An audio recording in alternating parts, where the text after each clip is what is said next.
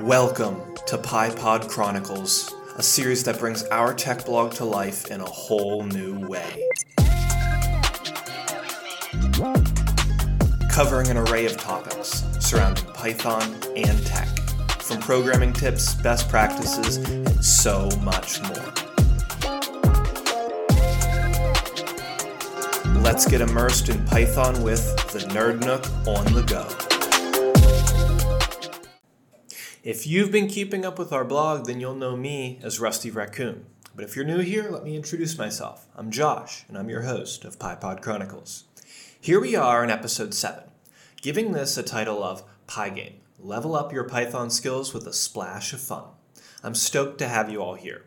What is this episode going to be about? Well, it's going to be about a module called Pygame with Python. And we can use this module to build 2D games, but if you're not here for games, don't worry, because Pygame is an instrumental key tool in learning how Python works and building your foundational skills in Python. Let's jump in. Python is a versatile programming language, and it's become the go to choice for beginners and experienced developers. It's renowned for its simplicity and its readability, which makes it an ideal choice for those stepping into the world of coding for the first time. And that's what I'm really good at. Is I'm good at breaking complex tech jargon down for you guys so it's easier to understand, especially as beginners. But in reality, learning the fundamentals of any language can be a bit dry. Whether it's English or Python, doesn't matter. The fundamentals can be a bit dry. That's where Pygame swoops in and saves the day. We are going to dive into this episode of why I believe Pygame is a great tool for you guys as beginners to strengthen your Python foundation skills while having a blast. And this is a library I highly recommend to all my students and anyone looking to grow their understanding of these key aspects and the fundamentals of Python. One of the most significant advantages of Pygame is its ability to provide a visual representation of your code. Instead of just staring at lines and hoping you know what it means, Pygame allows you to see your code come alive through these visuals, vibrant colors, and other captivating animations that you want to add. This makes Pygame really good for all you visual learners out there. I myself am a visual learner, so making games or making apps, this helps the way I learn. And by using Pygame, you can create interactive graphical applications or games. This hands on approach not only enhances your understanding of the programming concepts you're learning along the way, but it also instills a sense of excitement and accomplishment as you grow through your journey in coding. It's tough to go through actual code examples here on the podcast, but the way I set up any Pygame is I start with my imports, so importing Pygame. At the top of my code with any Pygame, I put my game settings. So here's where I create my game screen, giving it a width and height.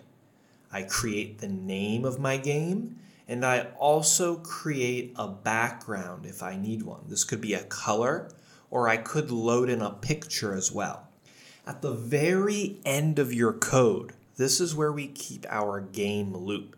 Every game has a game loop not just in Pygame, but PlayStation or Xbox. Every game in general has a main game loop. And this loop is constantly running and updating your screen along the way. This is where we also check for any events in the game, like is the user pressing a button or has the user quit the game? So, in that order, we import Pygame, our game settings, creating the game screen, and then our game loop. The first event we always want to listen for is quit to see if the user has quit the game. That's important. Pygame takes care of all the complicated underlying logic, allowing us to focus on the fun stuff. I mean, come on, who doesn't love games? From Super Smash Bros. Melee to Red Dead Redemption. These are the games that I grew up with and I loved playing when I was a bit younger. Pygame provides an excellent entry point for beginners to delve into the exciting realm of game development. And by you creating these simple little games, you're not only going to have a blast, but you're also going to master essential programming concepts along the way. This is going to strengthen your foundational skills, and it's going to make everything that we learn in the future a lot easier. Creating a game like ping pong, for example, using Pygame, is perfect. That's all you need to start with. You start by setting up your game window and defining the game's logic, like the ball movement or the paddle controls. What about collision detection? The process of building a game from scratch helps you grasp these fundamental concepts like variables, control flow, event handling, and more importantly, object oriented programming. With Pygame, you can step by step enhance your game skills, like ping pong, but you're also going to enhance all your previous skills, like your understanding of those control flows or object oriented programming. That's where Pygame becomes so great. Another good thing about Pygame is the Pygame community. And they offer various avenues for learning and support. Like there's a ton of online forums, not just Stack Overflow, there's other sites too. And they're dedicated to the Pygame communities. You can check social media platforms and ask questions and seek advice, as well as share your experiences along the way. And if you encounter a stumbling block or you're faced with a challenge, you can rely on the community to provide you insights or code examples to help you along the way. In addition to all these online interactions, the Pygame community members often contribute to all those open source projects, creating libraries or other tools you can use in your games along the way.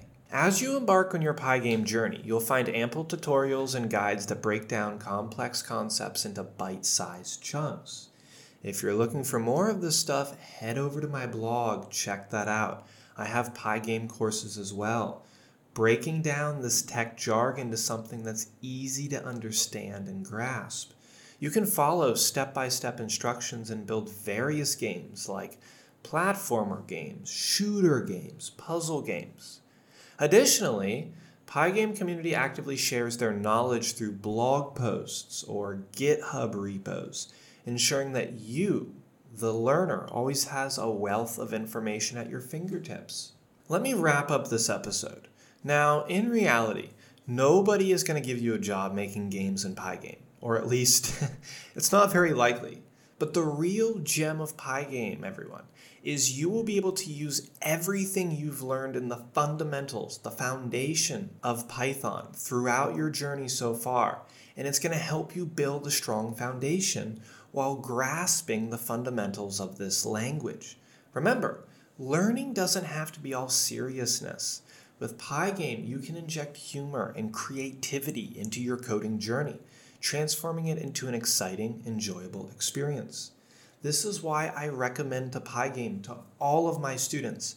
It doesn't matter if you're a beginner or advanced, Pygame helps you dive deeper into object oriented programming and really hone in the skills you're learning. If you don't use the skills you're learning in the fundamentals of Python, they're going to fall apart as you get into more advanced things like I don't know, data analysis or working with Flask or Django or AI and machine learning. You need to have key understanding of the fundamentals of Python. And that is where Pygame comes in. That's all for now, guys. Thank you for tuning in for this episode of PyPod Chronicles. And be sure to check out my blog if you're looking for more. The link is in the description. Or head over to Substack and check out the Nerd Nook. Well, until next time. I'll see you guys in the next episode.